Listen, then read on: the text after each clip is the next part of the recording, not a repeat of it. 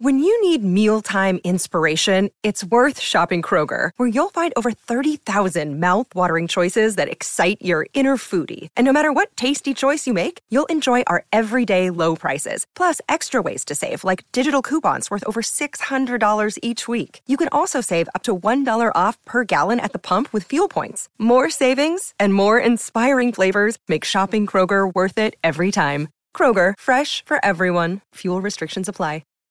This episode is brought to you by Shopify. Whether you're selling a little or a lot, Shopify helps you do your thing, however you cha-ching. From the launch your online shop stage, all the way to the we just hit a million orders stage. No matter what stage you're in, Shopify's there to help you grow. Sign up for a $1 per month trial period at shopify.com slash special offer, all lowercase. That's shopify.com slash special offer. You really have to work hard for a set of skills that matter to you. Now, the skills have to matter. That's a key part of the equation. Once the skills matter to you and they allow you to serve not only yourself but other people, and then you actually go and serve those people, it becomes this really potent cocktail of neurochemistry. But I want to make sure that everybody understands the game that you're playing is a game of neurochemistry, right? In the last year, at least two billionaires committed suicide. So I mean, like it's fucking heartbreaking when anybody commits suicide. But when billionaires start committing suicide, like if the answer is not just self-evident beyond all imagining that money is not going to solve the problems that exist between your ears, like there's there's nothing more anyone can tell you. A fool never learns. A smart man learns from his mistakes. A wise man learns from the mistakes of others. On this one, I'm fucking begging you, be wise. I'm not telling you not to chase money. I'm just saying it's not going to feed you emotionally the way you think it is. So you've got to completely divorce yourself from this notion of outcome and become completely obsessed with the idea of sincere pursuit. Now, why sincere pursuit? The reason to tie your sense of self, your self esteem, your pride, your ego, your identity, all of that, the reason to tie that to sincere pursuit is it's the only part you can control. I cannot promise you that you'll ever be successful. You cannot promise you that you will be successful.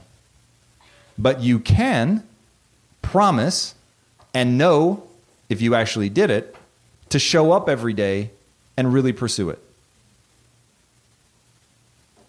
You control your mindset. You control how you feel about yourself. Nobody can actually get you to feel some kind of way about yourself. You allow that shit in, right? That's like the cheesiest self help shit you're ever gonna hear. But it got cheesy because it's so true, so people repeated it a lot. And if you lose sight of that, if you lose sight of what you allow yourself to think is going to control you at a neurochemical level, and at the neurochemical level, that's going to influence then again how you feel and how you think. And then you get into this death spiral where you're thinking negative shit. You believe in the negative shit, which makes you feel badly about yourself. And then you get stuck in that and you can't get out. And you see a lot of that on the hopes and fears. People afraid they're never going to be able to break free. People in this fucking room that took the time to write it down that they were never going to get out of that negative loop. And that negative loop is really real, but here's the thing the negative loop is based in biology. And once you begin to understand what the biology is exactly, then you can begin to take control of your life. And step one in the biological train is to break the tie that you have between outcome and worth. Once you begin to break that down, then you can step to shit naked and raw and say, all right, this is just practice. And once you're in that mode of practicing, you're in skill acquisition mode. And the name of the game is fucking skill acquisition. Like it really is sort of that dull and boring. It's just about getting so good at something that you can't be denied. And that's one of those things like I'm going to say that phrase so much that I worry that's going to become trite, but that is one of the most awe-inspiring notions on the planet.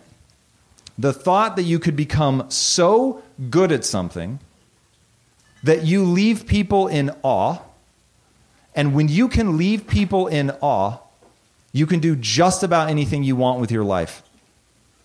The easiest way to talk about awe is to think of sports figures, right? You've got sports figures, you see somebody like Michael Jordan or Kobe Bryant, you see what they do, and you think, oh my God, like they're given a human body just like I was, but look at what they're able to do with theirs. It's absolutely extraordinary. And whenever you talk to the best of the best, these motherfuckers always, they always put in the work. And that is the obsession that anybody that wants to be great and achieve something has to have. It's got to ultimately boil down to the skill set. Now, here's the problem. The reality, and this is where I think most people get derailed. If you're able to detach yourself from the outcome, you're able to start thinking in this new way. It's about sincere pursuit. That idea of sincere pursuit puts you in the path of skill acquisition. The next thing that kills dreams real fast is the reality of what you're trying to build. To understand the reality, who knows what is the second law of thermodynamics? Entropy. Now, entropy is a fancy word for chaos. What it's saying is this is a this is a fucking law of physics. Everything moves towards chaos. A system without additional energy added will always move towards chaos. Think about your bedroom. Think about the dining room table. Think about anything. You leave that shit alone for 30 seconds, she's already poking him like, yo, motherfucker. I'm going to send him pictures because, god damn, that's chaos. That is certainly my wife. She's literally laughing right now because I am an agent of chaos when it comes to that kind of thing. That is for sure. Anything left to its own devices is going to move towards chaos. All right. Staying with physics, how do we then create things that have order and structure? We pour energy into the system and I, I'm not saying this in a woo way, and everyone in this room has permission. If you ever hear me use the word quantum mind, just fucking punch me in the mouth. if Einstein didn't understand quantum physics, I assure you, self help movement does not understand quantum physics. So I, I want to keep this shit nice and real grounded. That, that drives me fucking nuts. The reason it drives me nuts is I think it throws people off the trail of what you really have to fucking do. All right. So the thing that really begins to fuck people up is that they have this idea, they want to accomplish something with their life, they're able to move over, start thinking about practice. It's all about pursuit. They're judging themselves based on that. Are they sincerely going after it or not? And then they get into the middle of that shit. And it is so mind numbingly boring in fact, we, I think, have some photos, Lise, if you haven't already shown them, that are the realities of what Quest was like to build it.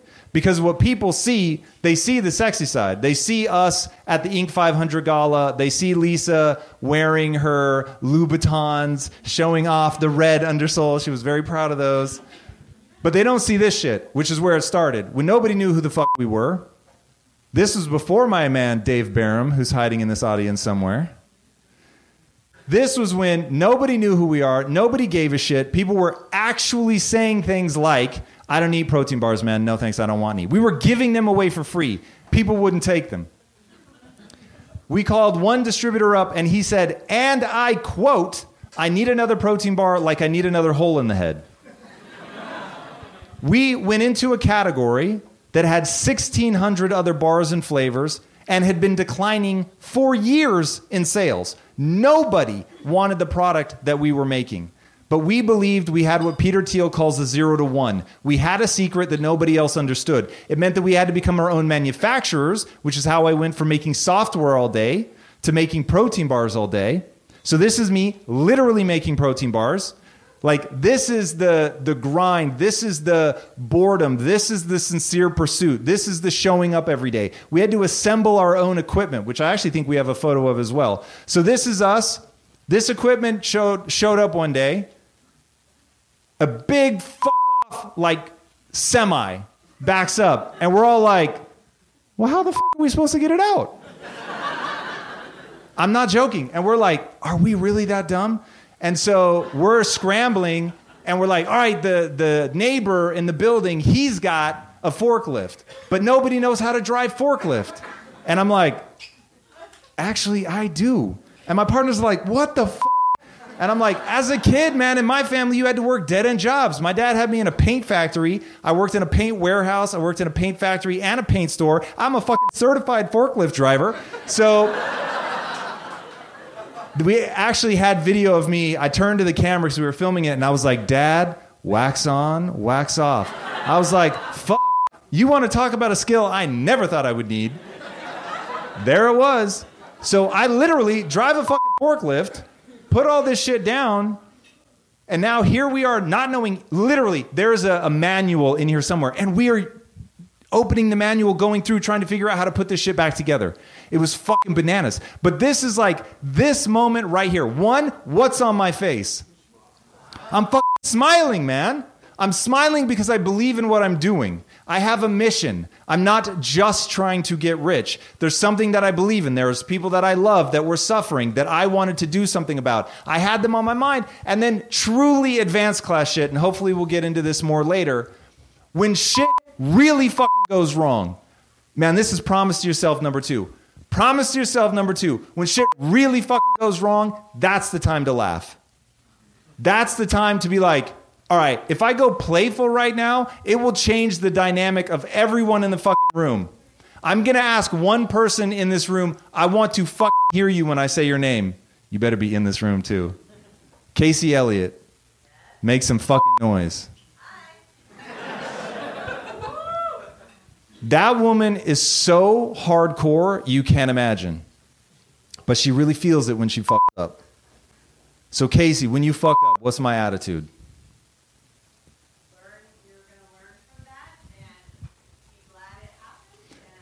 Am I angry? Am I upbeat? She's like, motherfucker, you're not upbeat. Understanding, you'll give me that much. Whenever possible, to bounce in that opposite direction and change the dynamic of the way that you're thinking so that you don't get trapped in your own neurochemistry. Because when you have an emotion, the chances are you believe that emotion. But the brain has this crazy fucking weird mechanism where however big you react, it goes, oh, it was that big of a deal.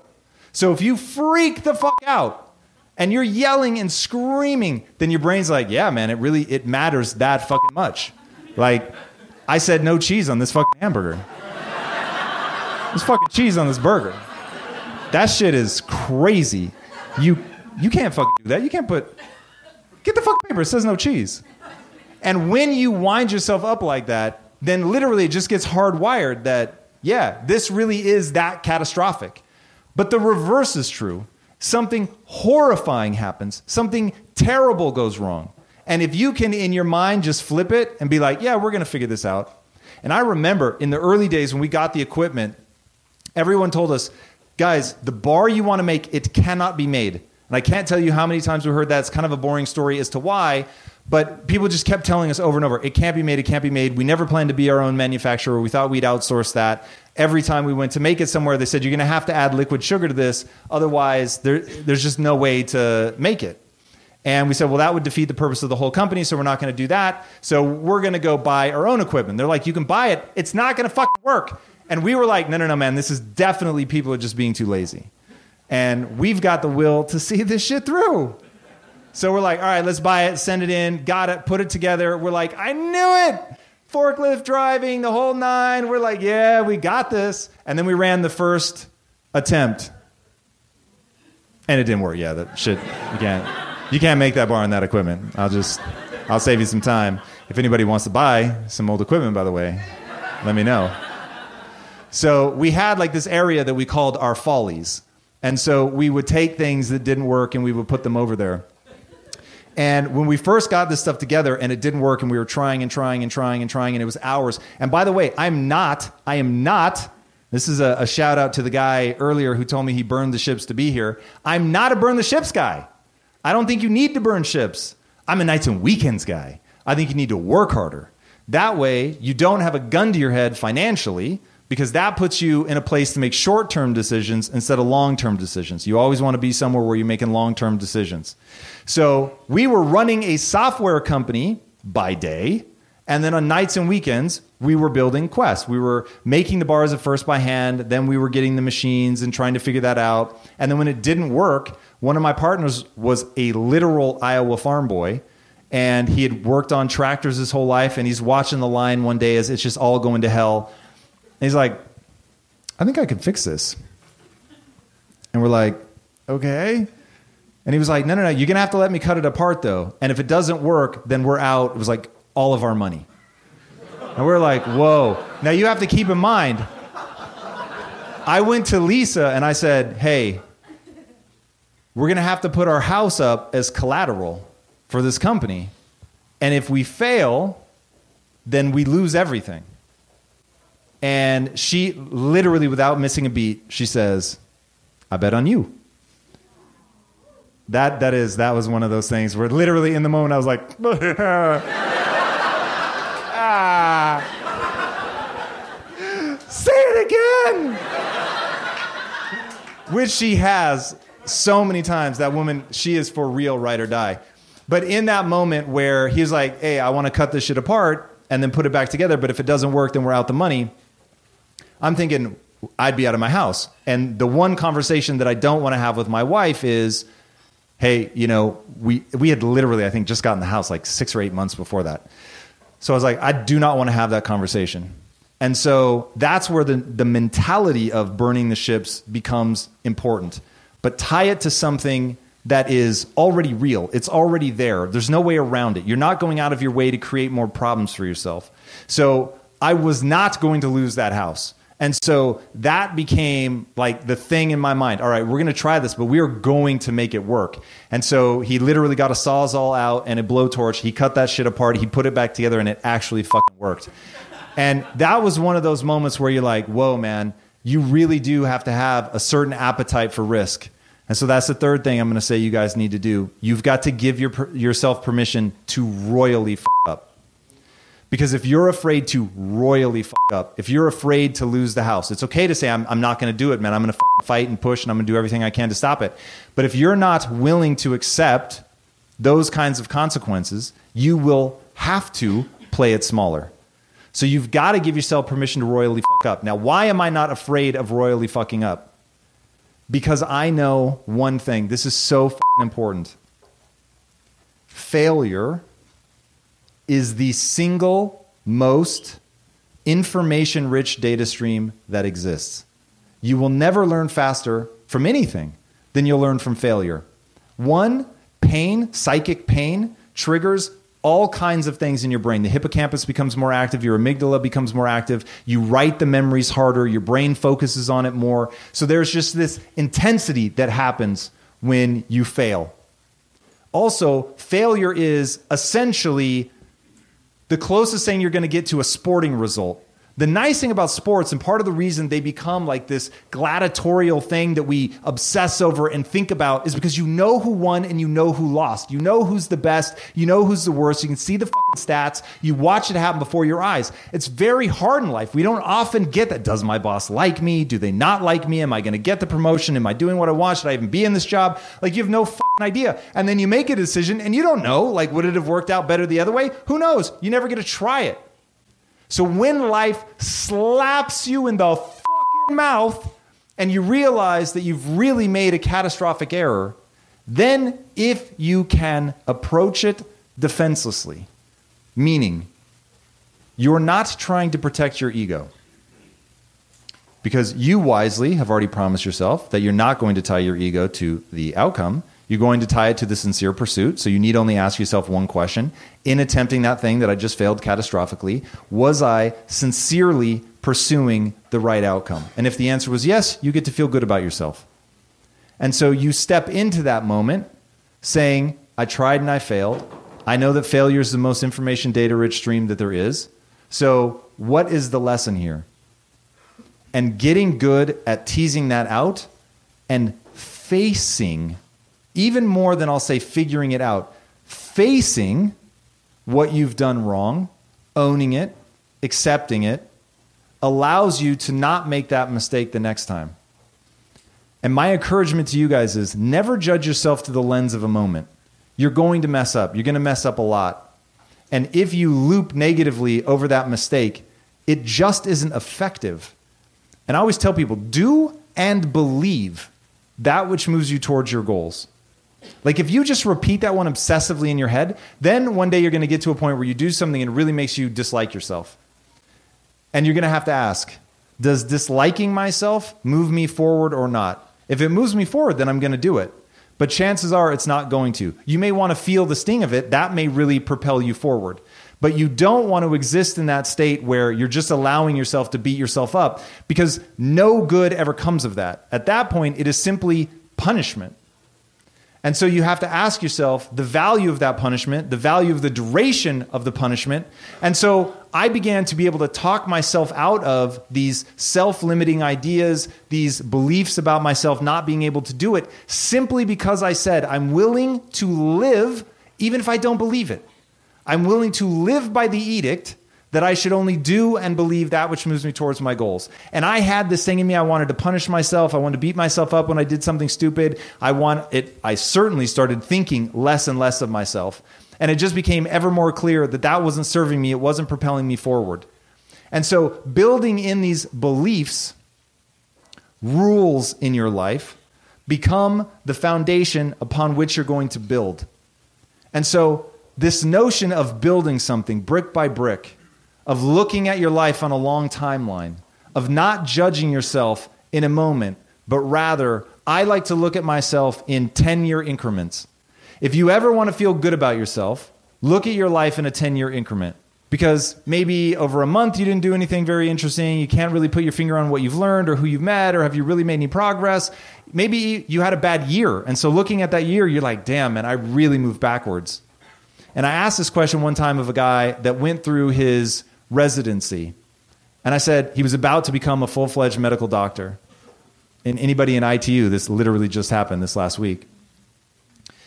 And I said, think back 10 years and what you knew about human biology at that point. Imagine you were going to step out and perform surgery on somebody or be a GP and make recommendations for somebody with the knowledge that you had then. What would that feel like? He was like, that'd be terrifying. I'd be terrible. And I said, Now imagine how much you've learned in that 10 years. And he was like, Yeah, fuck. And he's smiling. And I said, Now I want you to realize if you play the game right, 10 years from now, you're going to think of who you are today the way that you thinks of you 10 years ago. And that's when this shit gets fun. Because when you realize, ah, stumble here, there, failure, fall on your face, whatever, none of it's really going to matter if you're just relentlessly learning and learning and learning and learning and learning. And if you're doing that and if you're staying focused, then you're going to be able to begin to stack these bricks and build the thing that you want to build. But to build that thing, you're going to need clarity. The bad news is, if I were to sit with you and push you on it, the odds are that you still lack that clarity. Now, clarity is one of those things that I talk a lot about, so I'm not going to beat it to death tonight. But I just want to say, however clear you think you are, you're not clear enough yet. And the reason that I can say that just beyond a shadow of a doubt is when you know something from like 10,000 angles, you just know it from every which way. You know exactly, like quadrants on a map. You know precisely latitude, longitude, all of it, down to like a grain of sand of where you're trying to head. When you have that, then you really can come at it from any angle. You can divert for a moment because you know where you're going back to. When you don't have that clarity, you're always lost. And that's where most entrepreneurs spend their time. Because remember, if I was the person I wanted to be, I would have walked out tonight and said, The only thing that stands between you and your dreams is a set of skills.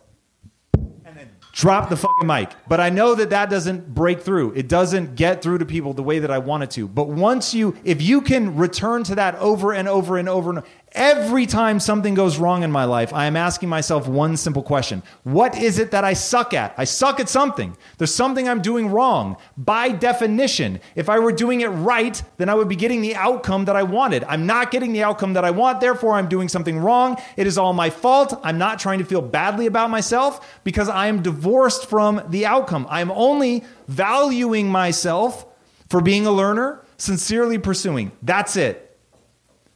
So I'm not saying all that stuff to kick the shit out of myself, to feel badly about myself, to hold myself back. I'm saying it because the reality, working your ass off, getting good. By the way, this is me at an airport. We had a delay. In fact, anybody see the Tony Robbins episode? That's me stuck in the fucking airport on our way to interview Tony Robbins. And I was like, this motherfucker is going to know I know who he is. The intro was like broken into chapter and verse. I had that shit down. He actually, I don't remember if it made the final cut, but he was like, yo, I'm sorry you had to read all that. I was like, Tony, I needed you to know. I know who the fuck you are, Tony. But like really going in heads down, like just just believe this this is my new obsession. The human animal. We don't have big fangs. We don't have sharp claws. What we have is the ability to change. We're crazy adaptive. And I'm sure you guys have heard the quote it's not the strongest of the species that survives, nor the most intelligent, but rather the most adaptive to change.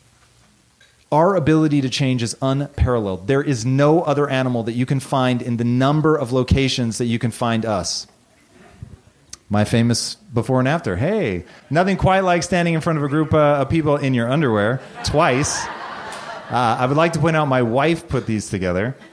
Um, well, first, let's talk about the one on the left. This is one of my favorite stories. So, I had been lifting, believe it or not, for a long time over on the, uh, I guess, your guys' is left. Yeah. So, on the left, my, my heavy picture. I've been lifting and lifting and lifting and lifting. And I went to see this friend that I hadn't seen in years. And I wore my tightest shirt. And I was like, oh man, she's gonna say something. And my wife knew how excited I was. I was like, she's gonna see me and be like, oh my God, you got so buff. F- what did you do? and sat down, spent the whole night with her, and she didn't say a goddamn thing. like, didn't even bring it up. And I was like, what? And so my wife and I are leaving, that lovely, beautiful woman who introduced me. And she said, when I asked, I said, yo, can you believe Sophie didn't say anything? And she was like, oh, maybe she just thought you got fat. What'd you say? That's a possibility? I was, what? I was literally beside myself. That is actually the night that that was said to me. I was like, all right, we're taking that fucking before picture right now, right this very second. And then it's about an unending amount of work. There are two years in between these pictures, two grueling years of fighting with my wife because she was telling me that I was dieting wrong, and I was so fucking hungry, I could not hear that shit. You can't try to take a man's fat burger when he's doing two hours of cardio a fucking day, all right? That's icy shit. But when you put in the work, you and the body is is a really fucking tangible example of just how much change the human body is capable of. And so when you see what you can do to your body, it is this insanely powerful reminder of just how much adaptation you're capable of. And that game of adaptation, like once you buy into, I am an average human, the average human is capable of extraordinary adaptation. Adaptation follows certain rules. All I have to do to become extraordinary and get where I want to go is follow the rules of adaptation. That is the fucking gospel truth. That's it. That is the name of this game. That is how you acquire skills. You do what is called deliberate practice. Read the book, The Talent Code. Read the book, The Talent Code. It's on my list. So, everybody in this room, of course, has already read all the books on my list, right? I want some people to step forward, and I want you to tell me what you're afraid of. I want to know why you don't think you're going to make it. We have a brave soul. Let's hear it. Yeah, give it up for that.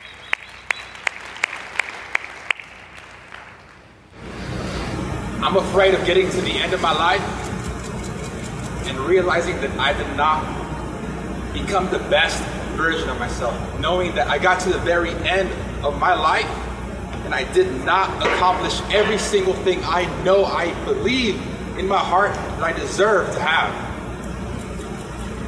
And I know the only thing that's stopping me is myself. I love that. I think that's the right fear. And I think all of us should have some form of that fear, which, if you didn't hear, is to have a vision of the person you could become and to reach the pearly gates, as it were, see who you could have been, contrast it with who you actually are, and be disappointed by the gap between them. And I love chasing that. I think it's a beautiful chase. But what I hope you guys will do, if you ever find yourself at the pearly gates disappointed in how much farther you could have gone, to simply ask one question of yourself every day Did I give it my all today? Doesn't mean you're always going to win. Yeah. If your life is a series of yes, I did, you've won. You've won. Guys, the struggle is guaranteed. The struggle is guaranteed. The struggle is guaranteed. The success is not. And like the thing that I beg you guys is to have the guts to fail at something that you love. And when you are on the mud, on your face, and people are laughing, the I told you so's are coming out, that you remember one simple fact you loved what you were doing, and you left it out on the field. What the f else is there? Legitimately, like I'm getting emotional. What the f else is there? What more can you ask of yourself than to really fucking try? To really say, I give a shit about this.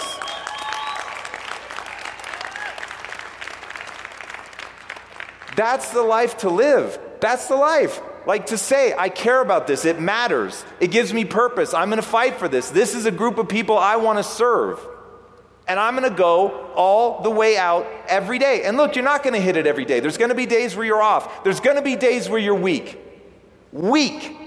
But if that day, instead of bullshitting yourself, instead of saying I wasn't weak today, what are you talking about? If that day you fucking own it and you say, yeah, I was weak today and I'm not to be weak tomorrow, but I'm not afraid to face that. I'm not afraid to accept that I'm not perfect. I'm not afraid to look in the mirror and say today was a bad day, that I didn't make myself proud today. But that shouldn't diminish who you are. It shouldn't diminish your view of yourself.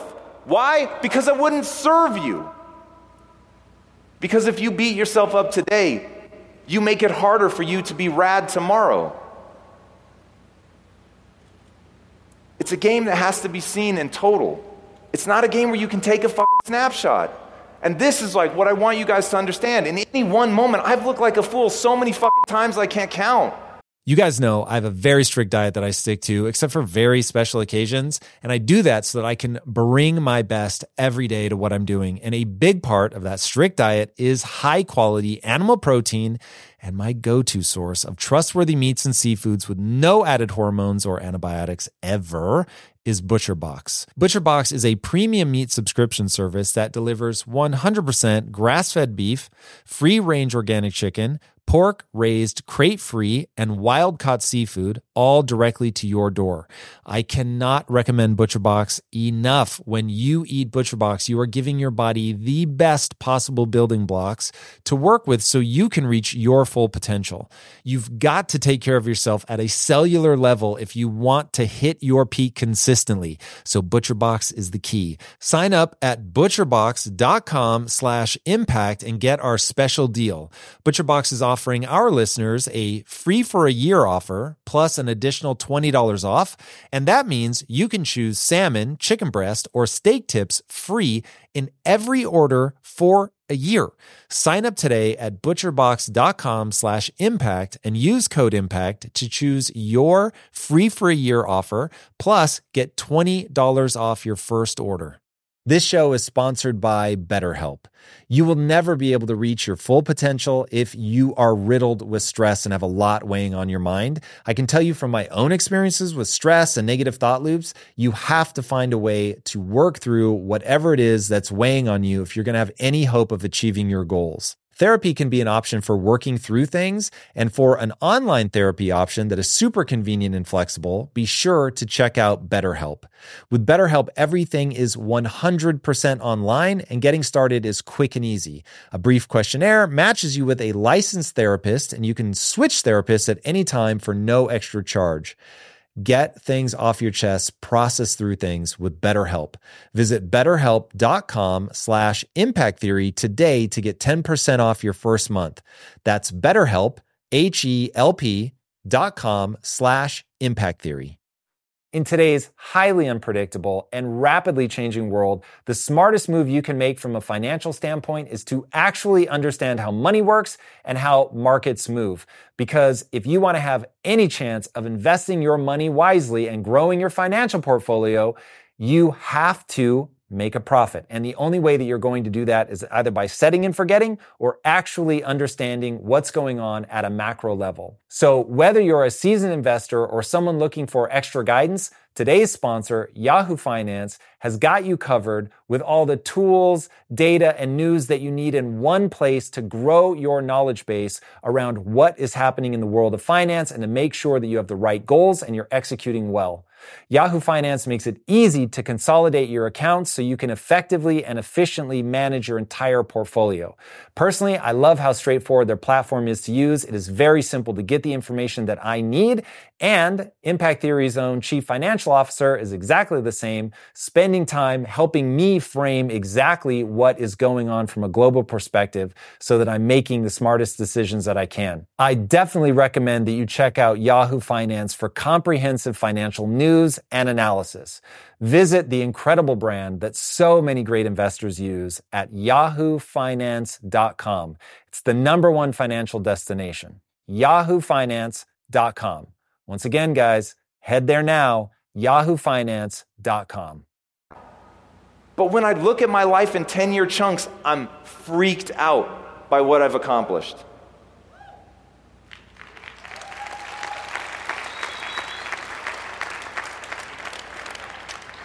So I'm okay if I don't become the ultimate version of what I could become, but I won't tolerate not trying.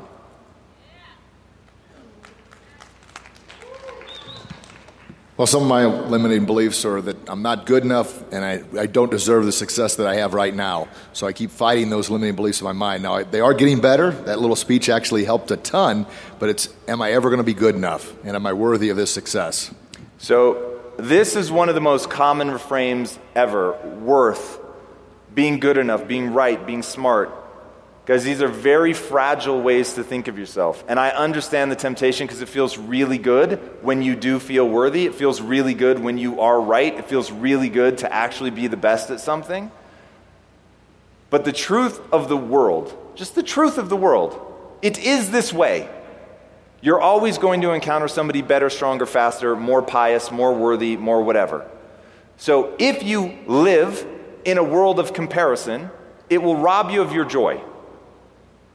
Even people who, like Michael Jordan, if you put him right now up against most rookies, the rookie's gonna win. Rookie's younger, faster, hungrier. Michael's just lost a step, he's gotten old. So if he were trying to make his life about his glory in that period, let's say he lives 80 years. If he's living for the glory of 20 years, that's the most heartbreaking life I can imagine. So you're going to move in and out of these moments where you are a badass to where you're not a badass. Don't value yourself for that. Value yourself for something that is anti fragile. Being smart, being right, being good, being worthy, they are very fragile things because sometimes you won't be. It simply is this way. Valuing yourself for being a learner, on the other hand, for trying, that's anti fragile. Because the more somebody attacks you for being dumb, but you build your self esteem around learning, the first thing I think when someone says I'm dumb is awesome. In what way? Because I view myself in these 10 year windows. And I know the same people that were laughing at me When I became an entrepreneur, knew nothing about it, and I was who's the kid in the server room, and I was the only one with an office that had no windows, and there were like nine other computers in my room, and nobody knew who I was, and the only contribution I made to phone calls was to say goodbye at the end of a conference call. I'm not kidding. Ten years later, I own a billion dollar business. Who the fuck is laughing now?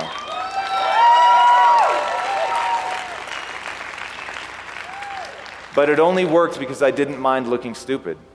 It only worked because I wasn't asking myself whether I was worthy or whether I deserved it. I just asked myself, Am I leaving it all out on the field? Yes or no? Am I learning? Yes or no? And if I'm not, I didn't go, Oh, that makes me a bad person. I went, I need to change my actions to get a different result. And once you start thinking like that, and you literally value yourself for how hard you're trying, how much you're learning, how willing you are to accept when you fall on your face, that you don't try to get out from under it or campaign to convince people that you're better than you really are. Fucking own where you're at. Because once you're real about it, then you can make progress. But if your energy cycles go to bullshitting yourself, you'll never get out of it. Um, so for me, it's my happiness now I believe that's as happy as I can be. And it's hard to realize that there is progression and I make that progression. That it's not going through four years of school to make that progression. It's actively participating in my own life and being able to bounce back and forth between those as a human. Dude, that's raw. Thank you for that, by the way. Please honor that. That was beautiful. So here's the thing about happiness happiness is by nature transient. Happiness is also a neurochemical state. And for me to get out from under my brain, I finally had to understand that neurochemistry is fickle and it changes from one minute to the next. In fact, who's ever had a day in the same day where you thought, I'm so fucking amazing? like, this shit is crazy for real, are other people this good at anything? Like, I'm the shit. And then I'm not joking. 40 minutes later, you're like, oh, fuck, man, I am spastic. I can't believe it. I'm never going to succeed. Like, this is a joke. I'm a total piece of shit. Who's ever been there? All right. That's essentially universal hands in the air. So just know the next time that you have one of those down moments, remember, everybody else is feeling that.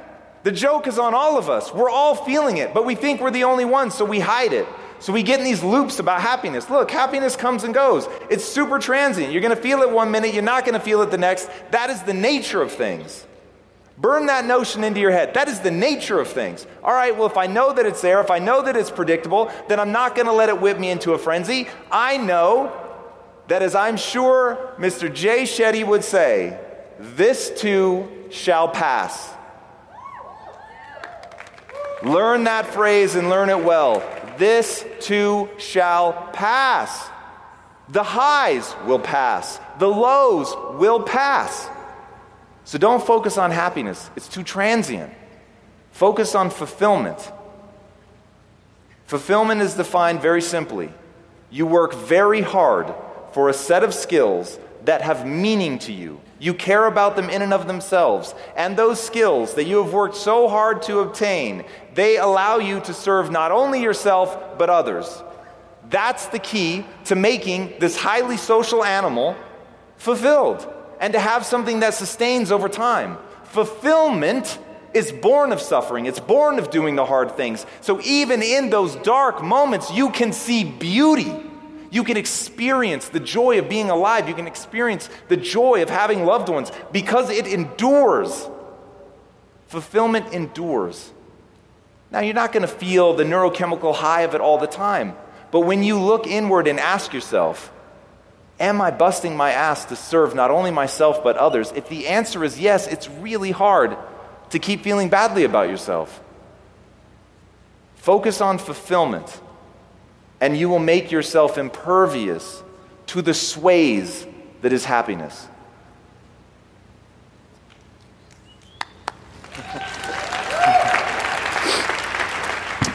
Uh, mine is as a single father of three beautiful girls, I, I have limited time with them. I want to know if I'm giving everything I can that that I'm making an impact. And I'm always worried that what little time that I have, do they feel love? Do they feel value? Am I instilling that in them? And that's my biggest thing is everything I'm doing is a drive to be able to progress in life where I can make the best out of them where they have value in themselves. So here's the great news for all the parents in the audience you're going to fuck it up. And all of your parents fucked it up, but you can make them feel loved, man. And at the end of the day, I will tell you this right now my mom fucked up so much shit is crazy. But I never doubted that she loved me. Not once. And because of that, I had a rock. Now, here's the truth about taking risks. And everyone in this room is willing to take risks. That's why you're willing to dream. That's why you guys are going to execute against that. And the way to take risks is to have a very safe and stable home life. You're going to make mistakes, man, and it's okay. You're going to learn from those mistakes, and you're going to get better. And as long as the thing that sits at the core of your relationship to those little girls is dad loves us, nothing else matters. If you make them feel that, dude, everything else will be irrelevant. If you get them into the world knowing that they are loved at an absurd level, everything's going to be okay.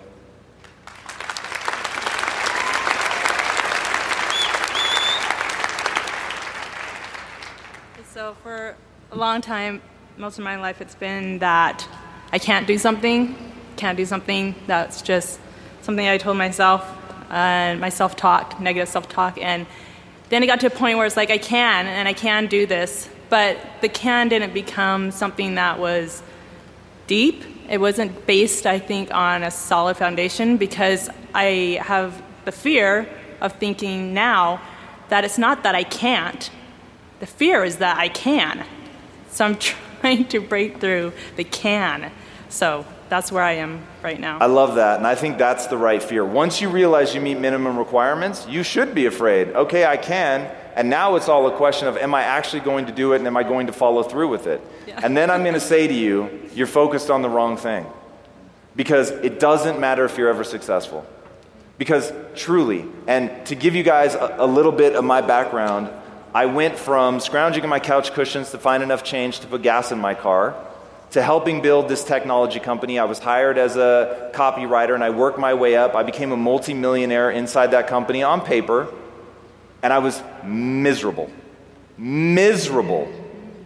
And I thought, this is a joke. I'm living the cliche of money can't buy happiness. What the fuck? How many people had to say it? And I still didn't believe it. Like, how many people literally have to tell you money is not going to give you the thing that you want? I've had every opportunity up here to be like, yeah, motherfuckers, get rich. That shit is cool as hell. And here's the thing people will chase money forever. Why? Because it's real. Money is real, money is powerful. But money's not at all what you think it is. You think when it comes to success, like getting there, making it, achieving it. The way that you see somebody that's achieved it now, however you define that, and you look at them and you think, oh my God, they're amazing. You think you're to think the same thing about yourself, and you won't. And I had the very good fortune, my wealth came all at once. I built a company, I had tons of equity in the company, I was worth hundreds of millions of dollars on paper but I was still driving a beat up car and my life was whatever. I was in a normal house. I was making a good salary, no need to feel sorry for me. But in terms of like the wealth moment, it literally came in an instant. It was, all right, guys, the money's been wired, and you hit refresh on your bank account. Refresh, refresh, refresh, refresh, refresh, refresh, refresh. And then, bam, you're fucking crazy rich. And it's like commas and zeros, and you're like, holy shit. I don't feel any differently about myself.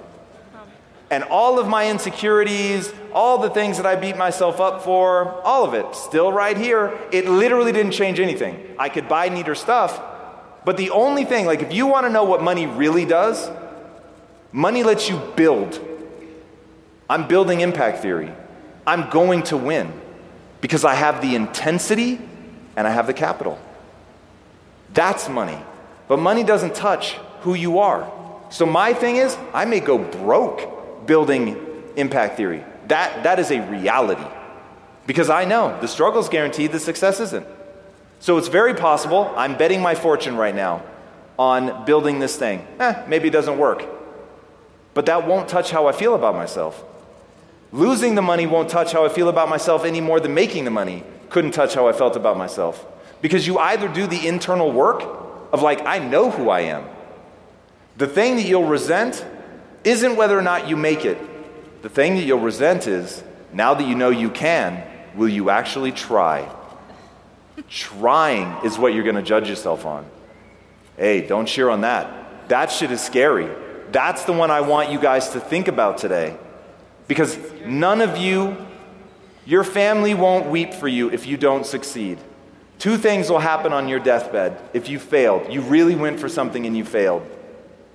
One, they will all mourn that you weren't able to live your life because you were so myopically focused on the goal that you forgot to enjoy the journey, and somewhere along the way you stopped loving. You stopped loving them, you stopped loving yourself because all you could see was succeeding, getting that thing, the tick on the paper box, and you lost your way. That's possibility number one. Possibility number two is they're like, hey, this motherfucker ride. And it was inspiring. And just to see them go day after day after day in the face of so much defeat, but to have the will and determination to keep going. Winston Churchill said, and I quote, success is going from failure to failure to failure without a loss of enthusiasm—it Doesn't matter if you win, that's not success.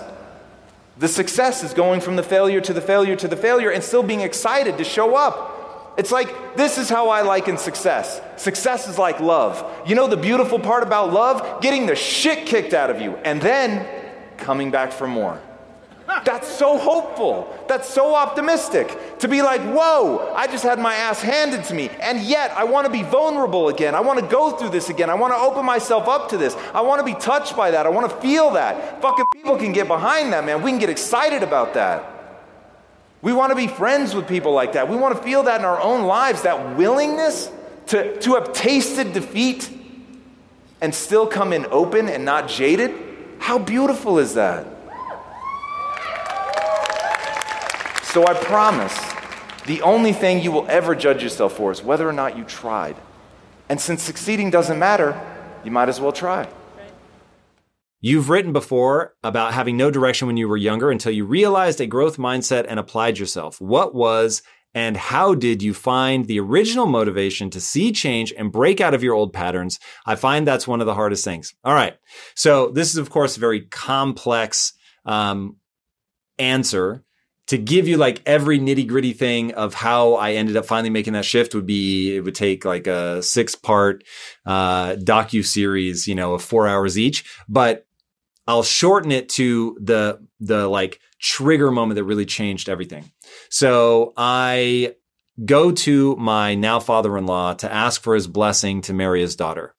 And he says no. And I was like, whoa, okay, well, at least you're being honest.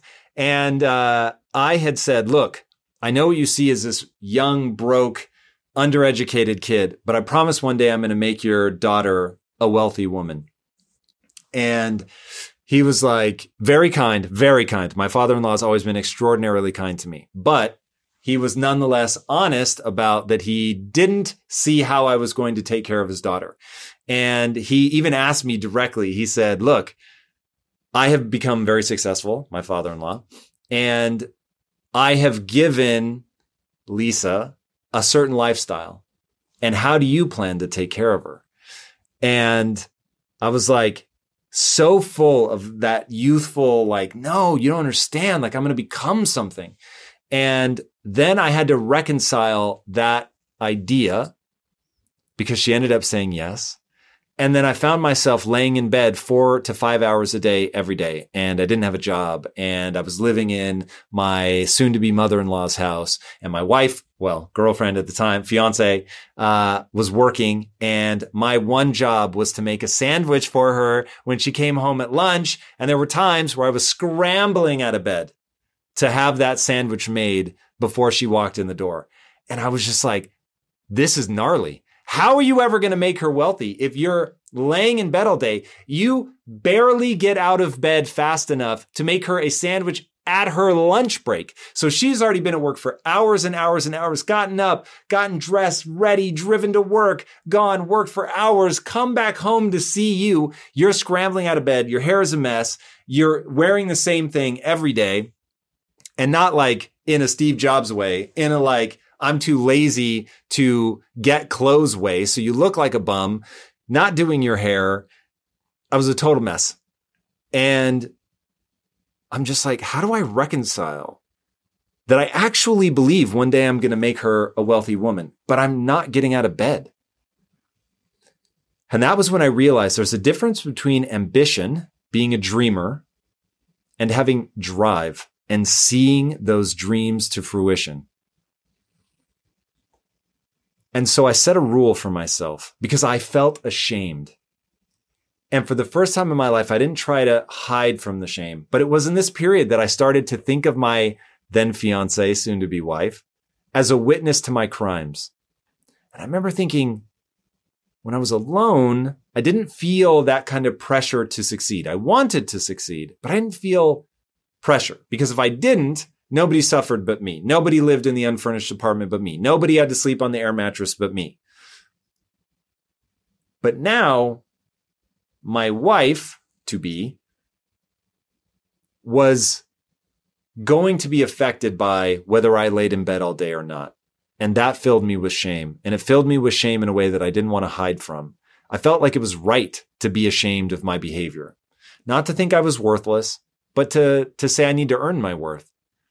And so I set a rule, which is that I was going to get out of bed in 10 minutes or less. So from the time I realized I was awake until my feet were on the floor and I was out of bed was never going to be more than 10 minutes. And in many ways, that's become one of my most important rules. I live by it to this day, some 20 years later, that I get out of bed in 10 minutes or less. Doesn't matter. No matter what's going on, I'm out of bed in 10 minutes or less.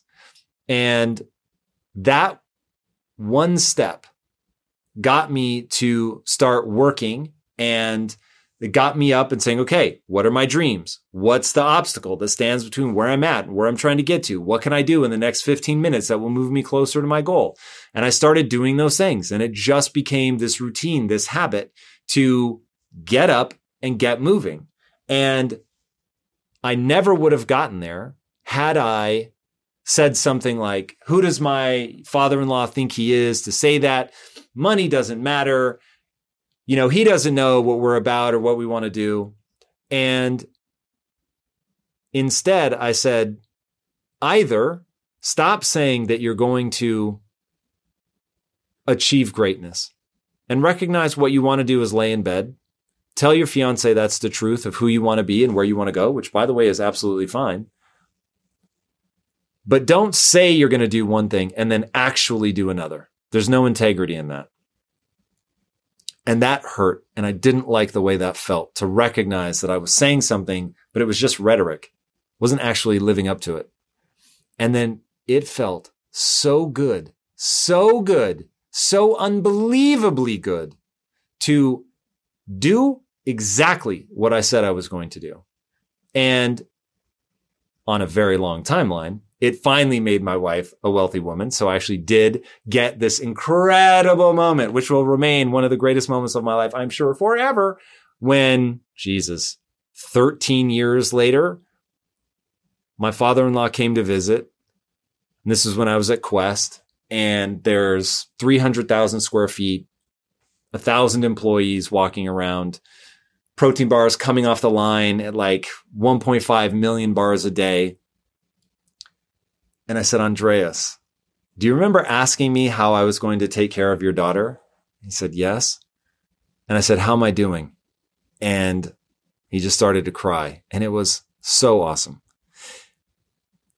like I said, he had always been so kind. And once we, he knew that we were going to get married, whether uh, he wanted us to or not, he never did anything but support us. But to have that moment for myself, for him, for Lisa, for it to all have been the result of a simple rule to get out within 10 minutes and start doing whatever my goals demand. How can you escape and start to do what you love without compromising your responsibility to your family. I'm a father who works eight hours a day, five days a week. Is it still possible for me to pursue what I love and how? I know I need to come up with an escape plan. I just feel it's too risky. Okay. Nights and weekends, nights and weekends, nights and weekends. So I get it. Between working your job and the kids, it is not going to be easy. You either have to find a job that pays you what you're getting paid now, that's at least closer to what you love, or you need to find a way in your spare time to put energy into getting the skills you need to get a job that's going to move you closer or to start your own business or whatever. But when we started Quest, we were running Awareness Technologies, a software company by day. So I was working a full, not like 40 hour week, 70 hour week. And then on top of that, doing all the things that Quest demanded to get that off the ground. Literally, late night with rolling pins in our hands, making these damn bars by hand. And it wasn't until they were profitable that we started to transition. And when I first transitioned from awareness to Quest, I took a massive pay cut. So I took all my expenses, whittled them down to as close to nothing as I could get them. I sold one of our cars and so I was at times having to bum rides off my employees. Lisa and I stopped going out to eat. We hunkered down. It was as inexpensive of a diet as you can get. No entertainment or at least hyper cheap entertainment and just cutting our expenses to the quick as much as humanly possible and living off of as little as possible so that we could build that dream. And again, doing it where you're working 100, 110 hour weeks. It's just what it takes. But it was fun. So you have to get yourself where you know what you want to do. And the thing that you want to do, the doing of it is enjoyable. So there should be amount of just joy in doing that thing. The greatest trick I have ever pulled was in the structuring of impact theory. So uh, exit quest, sell it for a billion dollars, never need to work again. And when you know what you want as meaning and purpose, you know you want to build something new, but you start asking yourself, I'm not going to turn this into something that I don't enjoy. So what is it that I would like doing on a day to day basis where even if I were struggling, even if I were failing, that I would love my day to day life. And then I built that. So there is a job out there. There is a company out there. There is a side hustle that you can do that the doing of the thing is call it at least 70% joy there's always going to be overhead. There's always going to be stuff that you don't enjoy doing. But if you can get that ratio to 70 30, you're laughing. But you have to be very careful about what you decide to march towards. That dream, test it out. You better actually like in failure the day to day. So we're struggling. It's not going the way that we thought, but man, I'm still getting to do this. Right? At Impact Theory, if I were failing, I get to answer rad questions. I get to spend time with people that are trying to improve their life. I get to write Manga, like, come on. It's amazing. So even if I fail, my day to day is extraordinarily joyful. So that as you think about building that escape plan, those are the things to think about. How do you overcome the inner voice that keeps telling you that it's too late to redefine your life or take the time needed for redefinition? At 36, I'm scared more than ever to lose, therefore not trying. These what ifs are shaping my fears.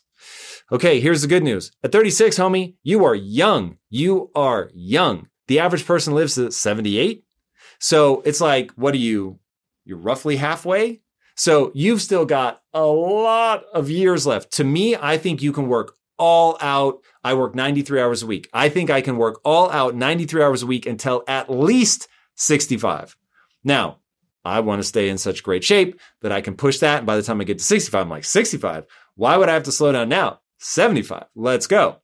So doing the things that I love, making sure that I'm taking care of my mental health, making sure that I'm taking care of my physical body, right? I treat my mind and my body the way that LeBron treats his. It's like business is my game and I want to play this game for as long as humanly possible. So the real question is, what is it that you can fall in love with enough that makes all the fighting through the negative voice and all of that worth it. So that's number one is just to recognize that you've got a long timeline ahead of you. But let's say that the person that's asking this question is 65 and they're like, Oh my God, the technical revolution that's going on. I don't want to have to learn this stuff. Stop. That's just being afraid of change. There is a process that you can go through that instead of being about change is about falling in love. But it starts with belief. Your behaviors follow your belief. And if you believe that you're too old to learn something new, then you won't learn something new. So what I want you to do is focus on how fun learning is. It doesn't even need to be this big change or swing in your life. Just the act of learning is fun. The second thing I want you to focus on is that when Nobel Prizes are won, they are typically won where two big areas overlap. So in reinventing yourself, you're not getting rid of all of your old experience. It's going to aid you in ways that you can't yet understand. So for instance, I went from technology, building security software. Well, first filmmaking, right? Teaching film to building security software as random as you get. So seemed like, oh, there's no overlap here. Then I went from and what I realized was being a filmmaker made me a better marketer. Then at Awareness Technologies, I've learned all this tech. I've learned much more about marketing. Now I go into nutrition and I realize, okay, hold on. All the things that I learned about marketing and storytelling now go into Quest and in fact was one of the reasons that we grew as fast as we did was I was approaching content creation as a storyteller and not as a traditional advertiser or marketer would. And so I did that before other people were doing it because I had the experience in the other areas. Now, if I hadn't had the experience in those other areas that it seemed like I was leaving behind, I was just reinventing myself, then I'm sure that would have been super scary. But the reality was recognizing, whoa, like all of this stuff comes with me. I'm bringing this experience with me. And now, as I went from Quest to impact theory, I've been able to see things very clearly. So take when we first started into comics, we were in physical print comics. We spent about four months in physical print comics. I realized how their distribution works. I was like, this is a joke. You have to be kidding. All my experience at Quest, you know, with like 40,000 points of distribution or whatever was massive. Tens, tens and tens and tens and tens and tens of thousands of individual points of distribution. You get reporting on all of it. You know exactly where your product is going. It's incredible. So I was like, the way that they're reporting over here in the comic industry is a joke. You will never be able to sell very well. This is obviously going to die. So we immediately got out of that and went purely digital. Now I wouldn't have had that insight had I not had the experience. So it's recognizing having a different belief about your previous experience, what your age means. If you let your age determine that, oh, you know, there's very little life left for me to live and I'm trying to retire by 50 or whatever it is story that you're telling yourself. You tell yourself a different story, which is that the more I learn, the more different areas that I can really develop some mastery in, the more likely I am to have fun and be successful as I go along. And that's a critical thing. And then the last one. This is a weird game. Are you ready for it? It's what I call the brain in a vat thought experiment. This sounds dumb, but the number of mental traps this gets me out of is extraordinary. So what I say, if I'm lamenting that, oh my God, I'm 45, like, am I ever going to be able to pull off the things that I want? I would say this to myself. Tom, for all you know, you're a brain in a vat and that all of this is an illusion. And I mean that literally that first of all, everything that you see really is an illusion your brain is encased in total darkness and yet you feel like you see all this stuff, but light never actually touches your brain. Let that sink in. And, but it's even possible that this is actually a simulation, like matrix style simulation. I'll let you can do the research on that to see that mathematically it's actually more probable that you're in a simulation than you're not. Now, I actually don't believe you are, but it's a fascinating thought experiment that has some credibility to it. So, okay.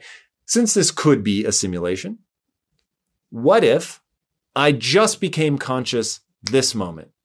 And everything prior to this moment is just programmatic context that's needed for my human brain to work the way that it's supposed to work. And so age is literally just a number. The belief that I have that, you know, I'm getting over the hill and it's probably too late for me and it's too late to, you know, reinvent myself and I've got mortgage and I've got kids and, you know, it's just irresponsible for me. Ah, those are all beliefs that were programmed in me to get me to act a certain way now. So if I could change those beliefs, it would give me different feelings and different behaviors right now. And since this is all just a simulation anyway, and none of those are real, I don't have to feel beholden to those. Now, I know how absurd that sounds. Remember, I don't actually think we are in a simulation. I don't actually think that I'm a brain in a vat other than just the way that the human animal actually is. But running that thought experiment reminds you of one simple truth your beliefs govern your behaviors. So if your beliefs govern your behaviors, and by the way, beliefs are not recognized truth. They're simply choices that you've made along the way. Beliefs are not objective truth. If you strive to perform your best in life, bringing your energy and abilities into everything you do, then it only makes sense that you would want to be out on the road with that same power, agility, and performance that everyone expects from you. And there's no better option than the most desirable, advanced, and dynamically capable SUV yet, the third generation Range Rover Sport. You guys know I love staying on the cutting edge with technology, and the Range Rover Sport's cabin features advanced technologies such as active noise cancellation, and cabin air purification, a must, offering you and your family and friends new levels of comfort and refinement while traveling. The Range Rover Sport provides an instinctive drive with engaging on road dynamics and redefines sporting luxury for the power, agility, and performance you demand in every area of your life. Explore the Range Rover Sport at LandRoverUSA.com. That's LandRoverUSA.com. One way I make sure my business is moving in the right direction is to ensure we are constantly becoming more efficient. Because in my experience, inefficiencies will eat away your profits and leave you with a dying business.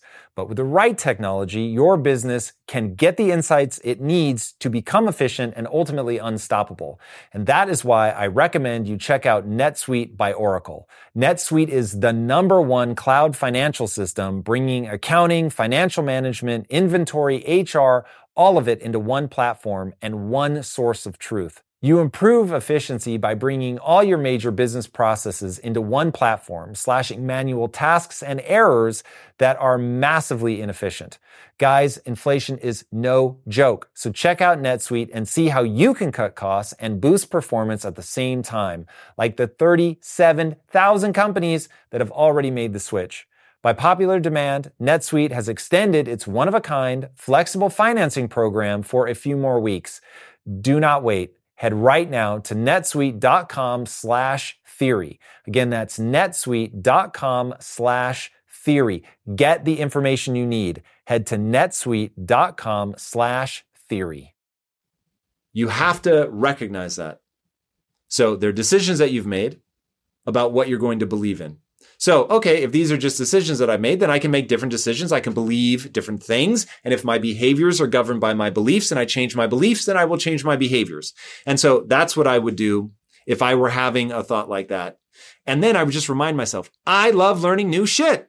So now I'm just going to go learn something that could lead me down a path that I want to go down and recognize that it's going to take a long ass time. And that's fine because it's fun learning and getting better.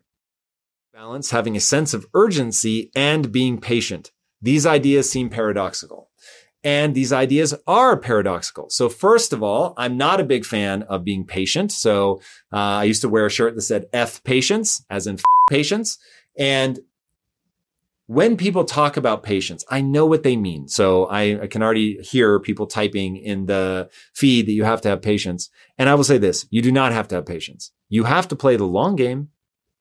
And the reason that I worry about patience is if you're trying to achieve something grand in your life, you are going to come up against an unrelenting number of obstacles. And an easy way to analogize it is a rocket and what's known as escape velocity. For you to escape the gravitational pull of the earth, you have to get going at a certain speed and then you can finally break free. If you cannot get to that speed and sustain it, you will never reach escape velocity and you will always come crashing back down to earth. So to accomplish anything grand, you have to get that escape velocity. That escape velocity requires that you generate momentum. To generate momentum, you have to move as as if everything has to be done right now today. Now, of course, you're never going to be able to do everything right now today. But if you're constantly like, oh, just be patient, things will happen in due time, it gives you a passive posture. If, on the other hand, you switch it ever so slightly and you say, look, most things do take an incredible amount of time. So I'm going to play this sustainably. I'm going to show up every day in a way that I can show up for decades. Okay. I'm not going to burn myself out or go so crazy that it's not fun. I'm going to love this. In fact, joy is a part of sustaining it. So I'm going to play this in a way that I can sustain, that's full of joy, that gives me fulfillment, but I'm going to do everything with urgency. I'm going to do things as fast as I can. I'm going to be as bold as I can. And by being bold and moving with urgency, but playing in a sustainable way that fills me with joy and fulfillment, now I've actually got a shot of hitting escape velocity. Now, as I hit obstacle after obstacle after obstacle, I'm never accidentally waiting for something or someone else because I'm in a, hey, it's all good. You know, take your time. Don't be patient. Don't be a dick either. If people think that the opposite of patient is dickhead, then yeah, of course, I understand why you push back on it. But the opposite of patient is not dickhead. The opposite of patient is persistence, enthusiasm, joy, momentum. Like that's the opposite of patient. You always have to play the long game. You always move with integrity. You always go for the referral and never the sale. Because those are the things that actually allow you to go fast. I'm just saying, do the things that actually allow you to go fast. Stop thinking you need to be patient in order to be kind. Stop thinking you need to be patient in order to love your life. You don't need to be. Patience is not going to serve you. Anything that makes you passive is going to be a problem. Never play the short game. Never try to cram something down somebody's throat. Find a way to make this joyful. It's the only way to play the game for a long time. But never put off till tomorrow what you could do today and never put off till this afternoon what you could do right now and never do the second most important thing first. Ask yourself this question. What would I have to do to make my 10 year plan come true in six months? Shout out to Peter Thiel for that question it will force you to think of radically new scenarios. It's not about incremental improvement. It's about quantum leaps forward. Now, when you start thinking like that, you can actually build something big. But if you're prepared to be patient and let, let things happen in due time, things don't happen like that. The second law of thermodynamics states everything moves towards chaos. And the only way to defeat that chaos is to pour energy into the system. Patience is not energy poured into the system. Pour energy into the system, but do it in a joyful way. How do I become so focused on my individual journey and goals that I stop comparing myself and translating the success of those around me to mean that I've failed? Okay, time for another silly idea that's obscenely impactful. Fill your heart with love. You've got to want to see other people succeed. You've got to get excited by that. You've got to want to help other people. When you have a heart full of love, you're excited to see other people win. You want to see other people win and you want to beat them at their own game, that you want to go head to head to them in a fair competition where you're even doing kindnesses and helping them and still win. Now you're playing the game right that's going to put you in a position where emotionally it doesn't hurt anymore to see them win because you're like, fuck, I love that. I love to see good people win. I love to see people doing something innovative. I love to be inspired by what other people are doing. And I'm not going to judge myself through the lens of a moment. I'm going to judge myself through the lens of a lifetime. So maybe in a moment they're ahead of me. Maybe right now they're doing this better than me but I'm playing this forever. This is a forever game. I want to be in this for a long ass time. And so cool. I'm inspired by what they're doing. I'm stoked that they're winning. I want to celebrate that. It fills me with a light energy. It makes me feel good. I can connect with them more easily. I can celebrate other people. It doesn't always have to be me, which just attracts other people, by the way. People want to be around the person that's like, Oh my God, you're killing it, man. That's so amazing. Look over there. This guy's really doing something special. And by the way, I'm super inspired by that. I'm learning from that. I'm elevating that. Then all of a sudden, people want to elevate you. They want to help you. And when you're down there in the mix, people are going to come to your aid. Now, here's the important part what you build your self esteem around matters, and it matters a lot. And if you build your self esteem around winning or being better than them, that's a recipe for a miserable life. If, on the other hand, you build your self esteem around the sincere pursuit, the sincere pursuit of something. So I'm trying to build the next Disney. I'm trying to make sure that nobody makes it to the age of 15 without encountering a growth mindset. Okay, word. Will I ever pull it off? Disney has a 90 year head start and billions of dollars on me. So maybe I don't. Maybe I'm never able to pull it off. But I don't value myself for whether or not I achieve that. In fact, to value myself only for whether or not I have achieved it means I have to feel bad the entire journey. There's no logic in that. That doesn't make any sense. The whole punchline of life is to feel good about yourself when you're by yourself, to live a life that is full of joy, to be fulfilled. Okay, that's the punchline. It's not money, not wealth, not fame, not adulation, not winning. It's joy. So, what I reward myself for emotionally isn't the having of it, it's pursuing it sincerely, not rhetoric, not showing up and saying, Oh, I want to build the next Disney, but it's really just talk. No, no, no. I'm actively trying to figure out what skills I need to get better at, what people I need to get on here, what I need to fix in my approach in order to actually build the next Disney and actually make sure that nobody gets to the age of 15 without encountering a growth mindset. And I'm honest with myself about when I'm making progress towards that and when I'm not. And the reason that I'm so honest with myself, because that always stings when I realize I'm not, it makes me adjust course and means that I have a much better shot of actually getting there because I actually am really, truly, sincerely trying to get to that goal. I just don't value myself for getting it. I value myself for sincerely actually showing up and doing the things I need to do to make it come true. And so as I struggle and fail and fall down and get back up and wipe the blood off my face and try again, that's the very thing that makes me feel good about myself. And when you make that subtle shift from, oh, I had to win to feel good to I had to play to win to feel good, everything changes in life. Especially when you could be like, damn, the person that just dunked on me, damn, that was impressive. And I'll give you a hint. I practice this with video games. I play a game called Destiny 2.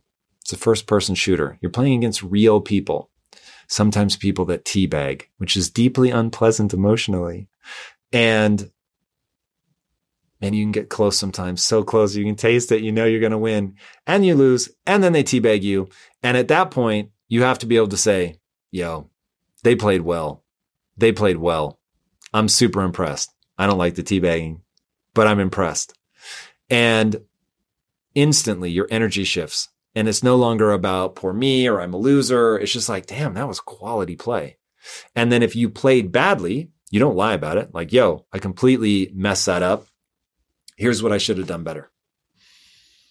You take that to your real life and you'll have that same light energy. You will constantly refine your skill set. You will constantly get better. And over the course of a life, you'll see that you did something pretty special and that you only valued yourself for the journey anyway.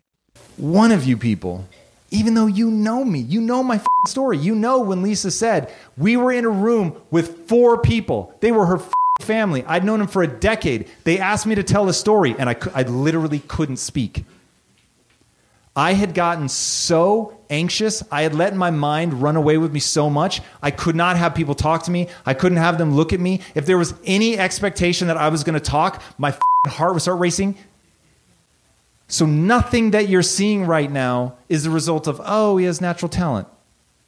But I know that's where people go because you do something so much. Like none of you are thinking about, I'm not joking. When I was a kid, I wanted to be a stand up comic. So I would spend hours with a hairbrush in front of the mirror making faces and shit. And the fact that now I only have two faces really pisses me off. I have big smile and neutral, and I look pissed. Literally, we just had this conversation yesterday at Impact Theory, and somebody was like, you know, have you ever thought about standing in front of the mirror? Yes! I've already done it. I did that when I was 12, God damn it. Didn't help. Here we are.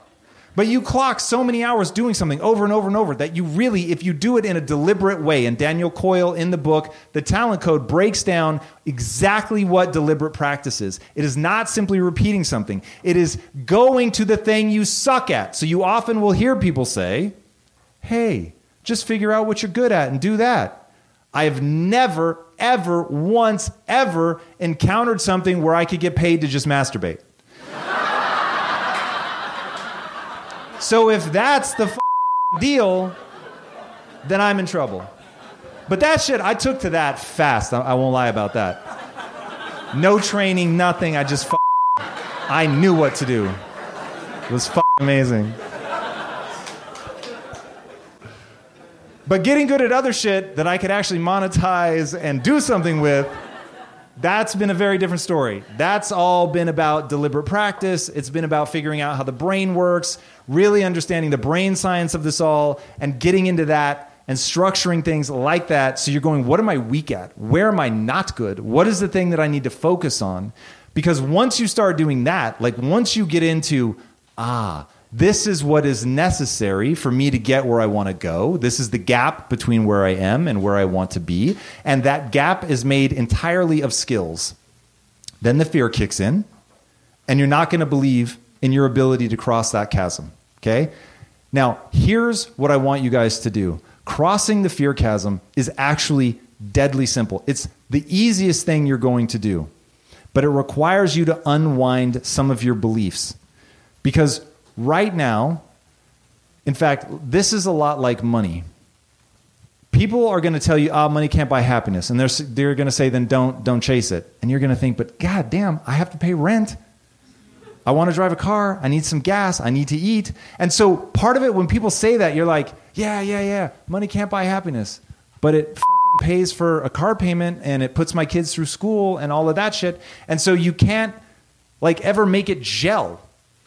And fear is the same thing because when you fail, it is going to hurt. You will go through a momentary crisis. I still do. Every time I fail, I go on that roller coaster. The key is how fast can you make that roller coaster? Can you get it to a day from three days? Can you get it from a day to an hour? Can you get it from an hour to a minute, from a minute to a second? Can you get it to the point where it doesn't even register on your face? And that became my goal. I wanted to see how rapidly I could change my emotional state. And could I change my emotional state so quickly that people didn't even realize that I'd had a big reaction internally, that I fell on my face and that it sucked and I was embarrassed and horrified. And when you begin to get that kind of emotional control over things, then you're going to be able to move forward. So the key to doing that is one, you have to practice shortening the amount of time that that hurts. But the only way that you're going to be able to do that is letting yourself off the hook. One, to stop thinking the negative voice is going to go away. It almost certainly is not. I've never met anybody who didn't have a negative voice. I've seen monks speak that have been meditating for 40 years and they have a negative voice. It is this is why I think really understanding the truth of human biology is so important. Like to to not be tricked by your brain because you know how it works. You know that there are literal parts of your brain. Its job, its job, its evolutionary function is to worry. There is a region of your brain called the deep limbic system. If you want to really get fucked up, this is so crazy. Read the book by um, V.S. Ramachandran, Phantoms in the Brain. And he talks about syndromes where people get certain parts of their brains damaged. And there is a part of your brain, the deep limbic system, if I fuck that up in you, you no longer experience emotion. So your brain has a region that tells you not what's happening, it tells you how to feel about what's happening. If that doesn't right there already tell you you're living in the matrix, your brain has no intention of, of just giving you like objective data. It's not about that. It's not just saying there is a thing with fur, a face, a heartbeat, claws, it's six inches, you're dead. Right? It's like, yo, motherfucker, something moved, it's a little bit orange, run like fucking hell. And that's it. And so you have these things, that's their job to keep you alive, to keep you safe. But now you put yourself in a modern context, you have to know what's going on so that you can de escalate that shit. Because more people, or I should say, people are more afraid of speaking at a funeral, giving the eulogy, than they are of being in the fucking casket. Like about the time that you're so afraid of what other people think, you would rather be dead than be embarrassed that's when you know your mind is not always working for you. Once you begin to realize, oh, my mind is not always working for me, it does not have the same agenda that I have. Then you can begin to say, okay, how does it work for me? How does it work against me? What are the rules? How can I bend some of these? This is why I'm obsessed with the movie The Matrix. It is the perfect metaphor for the human condition. I don't think we actually live in a simulation except for the one created in our own minds, right? David Eagleman episode. Watch that one. He talks about how your brain is literally encased in total darkness. And yet, right now, do you not all feel like you're perceiving light? It feels like the fucking light is just getting into your brain, but it is not. It is being translated into electrical, chemical signals that your brain then translates and creates a virtual representation of what it sees. And it's good enough that you don't bump into too much shit, but it is all painted with what the brain thinks you need to stay alive. And one of the things it thinks you need to stay alive is a really negative voice telling you, don't fuck that, man. You're really going to fuck that up. No, for real. People are going to be super embarrassed when you fuck that up. You're probably going to lose your house. By the way, you barely got this job. If you quit this job and go to another job, who knows how long? You've heard the economy is going to turn. What the fuck are you going to do then? Oh, you're going to get laid being broke? Uh huh. Real sexy in the back of a fucking minivan.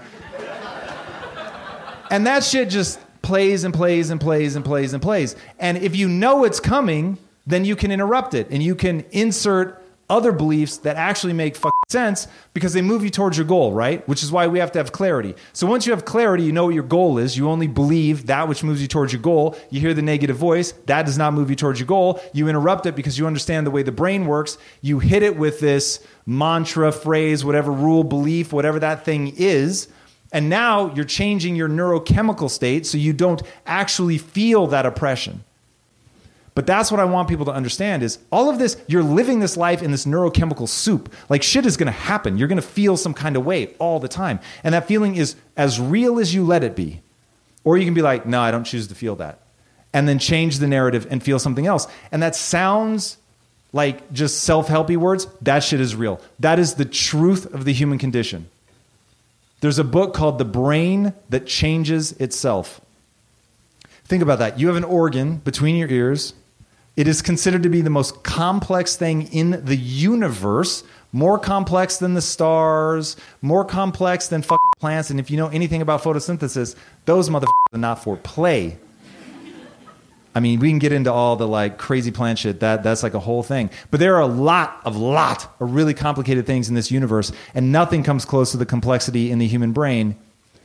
And so, beginning to understand how to leverage that thing to not be beholden to it, to really begin to harness its power so that you can move where you want to go, you can take control of that process and propel yourself forward. But it all comes back to actually understanding how it works.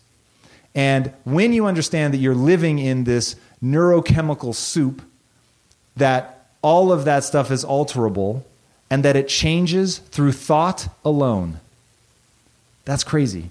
Through thought alone, you can change. You can change the physical wiring of your brain, the most complicated thing in the universe, by thinking about changing it.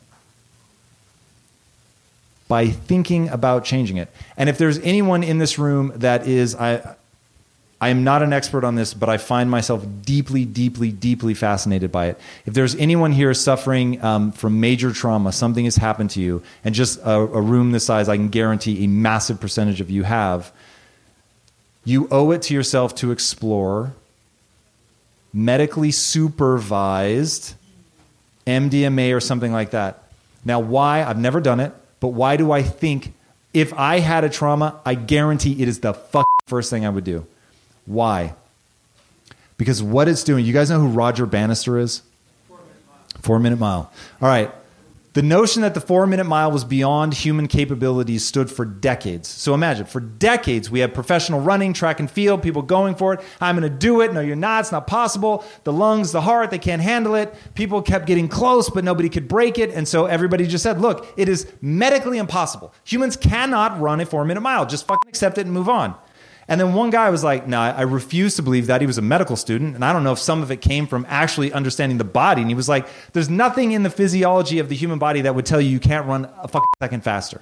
So for decades, this thing stands. Then people started saying, well, maybe somebody could break it, but it would have to be under perfect conditions. It would have to be a windless day, dry conditions, and he would have to be in front of like a big uh, crowd cheering him on to run his best performance ever. And Roger Bannister shows up on a rainy, cold, wet, windy day in front of like 26 people. And motherfucker breaks the record. Now that's not the trippy part. The trippy part is 19 days later, somebody else broke the motherfucker, beat his record.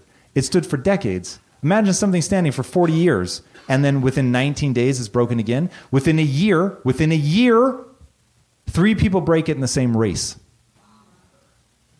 Once you believe something is possible, once you taste that thing, that other thing, like Tony Hawk when he was trying to do the 900, he was like, honestly, I didn't know if it could be done. And so once he landed it, then everybody started doing it. And it just became de rigueur. Like, yeah, yeah, yeah, of course, if you can't do the 900, you can't even fucking compete. But it had stood for so long until you could see, oh, it can be done. So the MDMA thing is it puts you in such an altered brain state that you realize you can love yourself again. And when you feel that just fucking intense acceptance and you're looking at the trauma, you're looking at the trauma. Do this with somebody who knows what the fuck they're doing. I'm not saying go to Vegas and get ecstasy. Medical treatment, MDMA. Find a study, they're out there.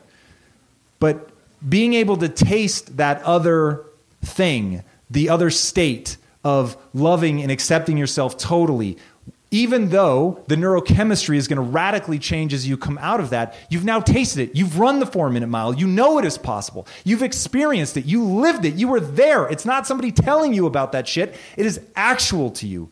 You know it's possible. And that's the fucking thing about success. That's what I want you guys to taste. I want you to know that this has been broken by somebody just as dumb as you. I'm not joking. You look at me as like an after photo. I look at me as a before photo. Like if you show me, this is one of our first offices, but if you show me, and I don't know if you already rolled them, baby, but um, show the, the photos of me as a kid. So, genius, right? Obviously. You can tell that kid's fucking right. He's going places. Uh, I used to wear that all the time. And yep, there's another one. This was a this is a hat I was particularly fond of. So I did not take myself very seriously. So when I always tell the story that uh, my own mother, who was my biggest cheerleader, quietly assumed that I was going to fail when I left for college. There she is. What's up, moms? So she had reason to believe that I was going to fail. I didn't take myself seriously. I didn't take anything seriously. I cheated all the way through high school. And it wasn't until shame, quite frankly, started dragging me out of bed. I was engaged to the lovely and beautiful Mrs. Elizabeth Bilyeu. And yeah. And she would come home this is we were living at her mom's house, by the way, and that's not sexy. living at her mom's house, she was working, I wasn't, and my only job was to make her a sandwich when she came home for lunch because she would come home for lunch. And I would lay in bed saying, I'm going to get up in five minutes, five minutes, five. I'm going to get up in five minutes. And I would lay in bed for three, four, sometimes five hours in the morning. And the only thing that got me up was knowing if I didn't get up right then, I wasn't going to have her sandwich ready when she came. And that was like a shame too deep to bear. and so I would scramble down, my hair a mess, in just sweatpants, the same sweatpants that I wore every day, which she uh, did not find very sexy.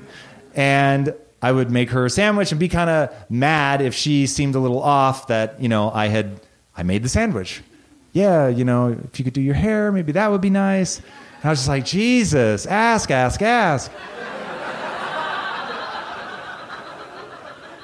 and finally, I realized I told her I was going to make her rich. And when I proposed to, when I went to her dad to ask for his blessing to propose to her, he told me no. He wasn't going to give me his blessing. And he asked me a super powerful question. And he said, How are you going to take care of my daughter? I was broke. I didn't have a job. And I said, Sir, look, I know what you see is a broke kid who's undereducated from Tacoma, Washington. And what you don't see is that I'm the most ambitious person you've ever met. And I thought he would be moved. And I thought he would be like, you know what, kid, good on you.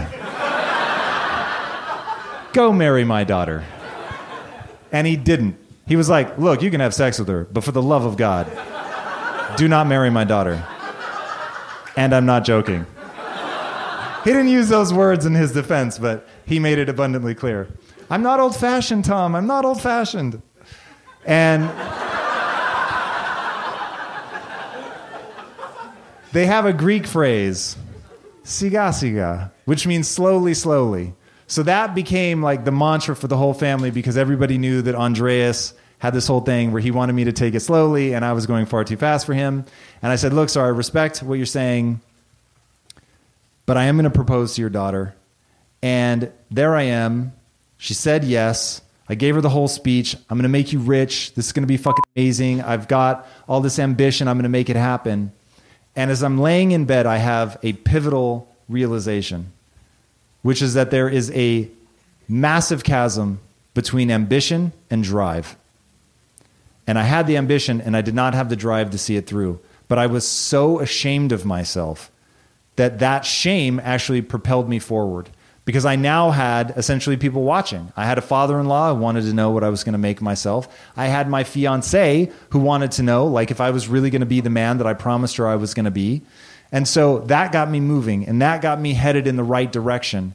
And that got me into all the things that you see now. But it was this incredibly long journey of being disappointed in myself and having shame and not knowing what I was doing and being in over my head and spending so much time in over my head that I end up developing crushing anxiety because I'm failing so much and I'm failing so often, but I have not yet divorced myself from the outcome. So because I'm so tied to the outcome, every hit is a hit to who I am. And so I begin turning inward and I'm thinking less of myself, even though I'm moving up and moving forward. I just spend so much time smack bang on my face doing something stupid, saying something stupid stupid, actually fucking something up and costing a lot of money over and over and over. And so, because I thought that meant I was bad, I was unworthy, I was never going to be able to achieve something, it was sending me into this fucking spiral. And it wasn't until I really started having to learn about the brain to get out from underneath the anxiety that I began to put a lot of the pieces in place, the rules, the beliefs, and everything that ended up allowing me to catapult forward. And that is what, for Lisa and I, impact theory is all about. It's just getting people to realize you're an average human. Being an average human is enough. You can change far more than you think, but it's going to be really, really fucking hard. And so I cannot promise you that it is going to be easy because the dreams that you guys want to do, they're big. And some of you guys have specific dreams that are gigantic. And I fucking love that. And while I think the most powerful thing you can give any human being is doubt, I'm not going to give you that tonight. What I want to give you tonight is a very simple idea. You can have, do, and become anything you want. Anything you want. If it doesn't violate the laws of physics, you can have it, do it, become it. Doesn't matter your age, gender, ethnicity, sexual orientation, literally, none of it matters. But what does matter is you have to become extraordinary. So, the first step in this incredibly arduous journey that you're going to be on if you want to be extraordinary is simply to believe you can become extraordinary. It will be hard you will fail. You will be afraid. You will embarrass yourself. You will make mistakes. There will be the dark night of the soul. And in that moment, in that dark night of the soul, the only thing that's going to rescue you are your beliefs about the way the world works. Because you're not going to feel good about yourself. But if you can piece that mindset together where it's about the pursuit, that you're a learner, that's your identity, then you can begin to cobble this stuff back together and get back up on your feet and get moving. So, said simply, the idea I want to leave you with it does not matter who you are today. It only matters who you want to become and the price you're willing to pay to get there. How do you go about cooperating with the government as to share messages of empowerment and optimal health in the education system? I have no idea. And if I'm really honest, I've avoided this like the plague. Even back at Quest, I could just look into my future and I knew eventually we're going to have to start. Um, what do they call that when you go after the government? Lobbying. This guy. Uh, lobbying the government. That is something I just was not eager to do. So sales cycles, sales, uh, getting them to adopt ideology, however you want to think about it, in the government is so long and it's no one person and it's so hard to predict and to understand. I, I am the wrong man to answer this question. That sounds like a nightmare to me. I would do anything but. So, like, somebody needs to change the education system, but it's not going to be me because I have no interest in that. All right, sad, can't help you. Somebody else is going to have to tackle that problem. All right, Avery Nair. How do you be aggressively yourself? I struggle as a people pleaser growing up, doing what's safe, doing what makes my parents happy, being the cheerleader in people's lives. How can I be unapologetically myself while still caring deeply about others? Okay, so Here's how I do it I never use the aggressively myself as a rebuttal to who they are. Okay? So it's never like, oh, you should do this. And then I'm like, this is me and this is how I do it. Okay? So I don't do that. What I do is when I have a moment to express myself, where I'm just expressing myself, I'm not trying to convince anyone else, I'm just going and doing my thing, I go and do my thing. And I let people see how much I'm loving it. I let people see how much I enjoy it. And when somebody comes at me and they're trying to change me, it's like, hey, I fully respect that, right? Compassion. I totally get where you're coming from. I hear you, period. Now, let me tell you about the things that excite me. I'm not trying to convince, just like here's what I find exciting. Here's where, so that they can see why I'm doing, they can see what I'm really into and that I'm all about it. And then I just don't think about them, what they want from me, all of that if it's real and I'm actually excited about this thing, then I just go put my time and energy into that. I go do my thing. And that is my act of being unapologetically myself, that I go do that. And I love doing that. And then, this is the only part that gets a little dicey. If people keep coming at me, then I will start doing, what do you actually want from me? And I do it just like this so that people know that I'm being serious. What do you really want from me? Do you want me to be happy? Do you want fulfillment for me? Yes, which everyone is going to say yes. Okay, awesome. How do you define that? And then ultimately, we're going to get down to they define it by how I feel about myself when I'm by myself, or my neurochemistry, or all that. Just a level of happiness, a level of contentment, a level of like stress free life. Awesome. I listen to you, I've heard you, and I'm telling you the thing that gives me that is this thing over here that I want to do. And I get it. I don't need you to accept it. I'm fully okay that you're not on board with that. I get it. And the only thing that I will ask is watch me do it and see if you see it making me happy. I don't do things to people please, even though I have that same instinct as well. However, like whoever out there thinks that they feel people pleasing the most strongly, the desire to make other people happy, I'm at least at your level, if not a little bit higher. But I found that doing that did not take me where I wanted to be neurochemically. It wasn't making me live my best life, have the most fulfillment. And so, purely out of just looking at the results I was getting, I knew that I couldn't keep doing that. So, that is how I go about being unapologetically myself. And literally, it's not apologizing for yourself. That's a big part of it. Okay, Mary Strother. What if you're happy with your job, but you don't like the place it's in? I know I'm not a tree, but in my field, opportunity doesn't always come up. And I think by you know you're not a tree means you're not, that you are a mobile thing, which I like that. It's actually a reference to a quote that I used um, in an episode of Impact Quotes. I love that quote so much. Um, so, what would I really do? You like your job, but you don't dig where you're at. Um, man, the honest answer for me is I would leave. Like, I'm so hell bent, like, I know what I want to do with my life. It is so clear to me that I just wouldn't let anything stop me. And that's why I left Tacoma. I loved Tacoma. I was not unhappy in Tacoma at all. Like people always think I left for the weather or whatever. I didn't. I didn't even think about the weather as a kid. It was just all I knew. I left because I wanted to be in a bigger city that had more opportunity, and that was it. And so I was moving towards something. And I think that there are two things that motivate people moving away from something. So, oh, I don't want that to happen. I don't want, um, like, take uh, longevity. I don't want to die. That's moving away from something.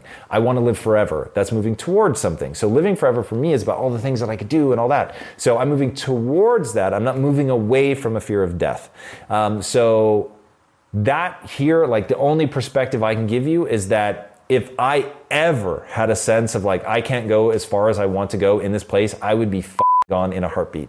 Um, I know that that's true because at the age of 18, that's exactly what I did. And at one point, I almost moved to New York because I thought New York would be even better than LA.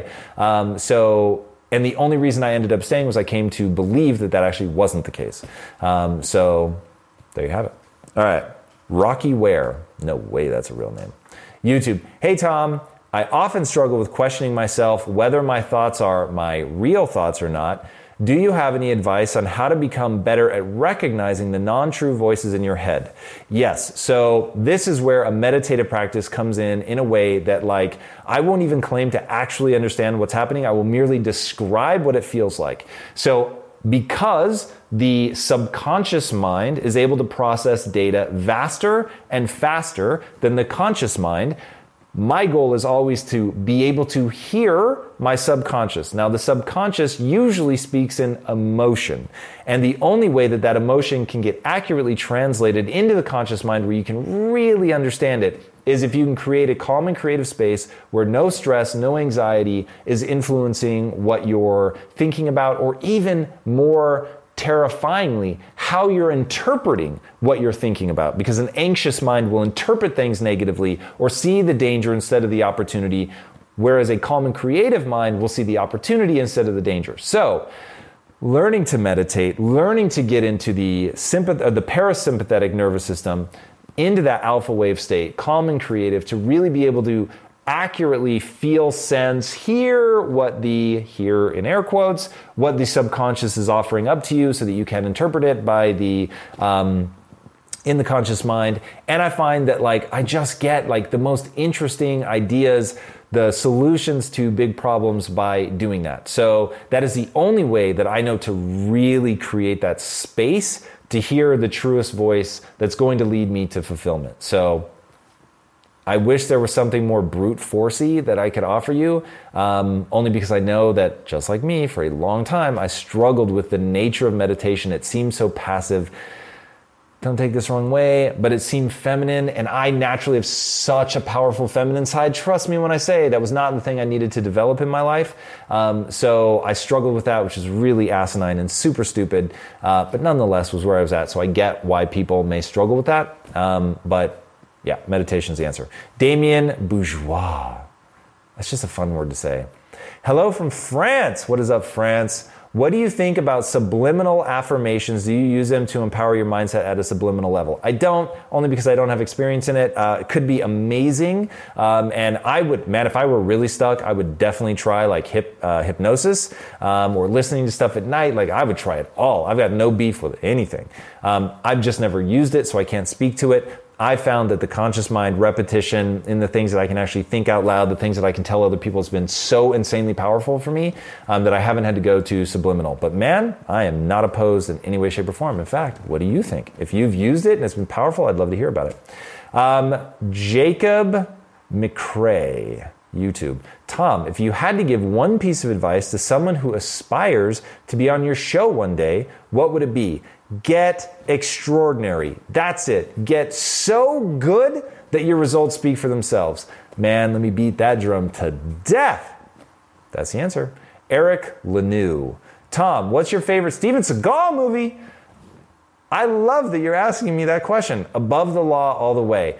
I'm gonna have to go with Hard to Kill. So, Hard to Kill, like that whole thing where they kill the whole family and then the person's gotta come back and build themselves up from nothing is my fetish. Revenge tales are my fetish. I don't know why.